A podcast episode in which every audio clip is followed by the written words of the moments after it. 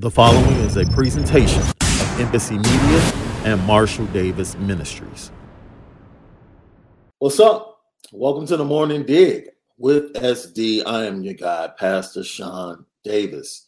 This morning, we want to talk about something that's extremely important to our success. And as we dig towards the greater things that God has for us, that He's buried within inside of us, and that's trust. Absolutely. You have to be able to trust. You have to be able to trust God, trust the plans He has for your life, and you have to be able to trust His word that He watches over it to perform it. This makes me think about a story that my father used to always share with me as he tried to instill trust, not only between father and son, but between myself and my walk with God.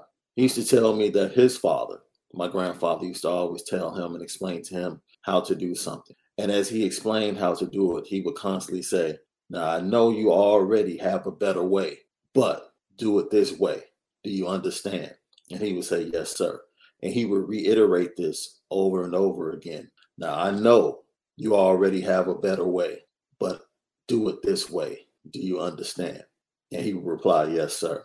And that reminds me how it is in our relationship with the word of God and even some of the great teachings that we receive from anointed vessels.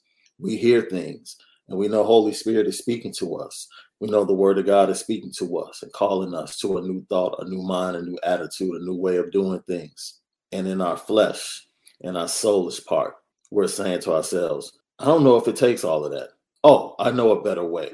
But we have to trust in God and lean not to our own understanding because he already has an expected end for our lives. So, in order to keep digging and to reach what God has buried on the inside of you, the greatness he's buried on the inside of each and every one of us, you have to trust God. You have to trust his word.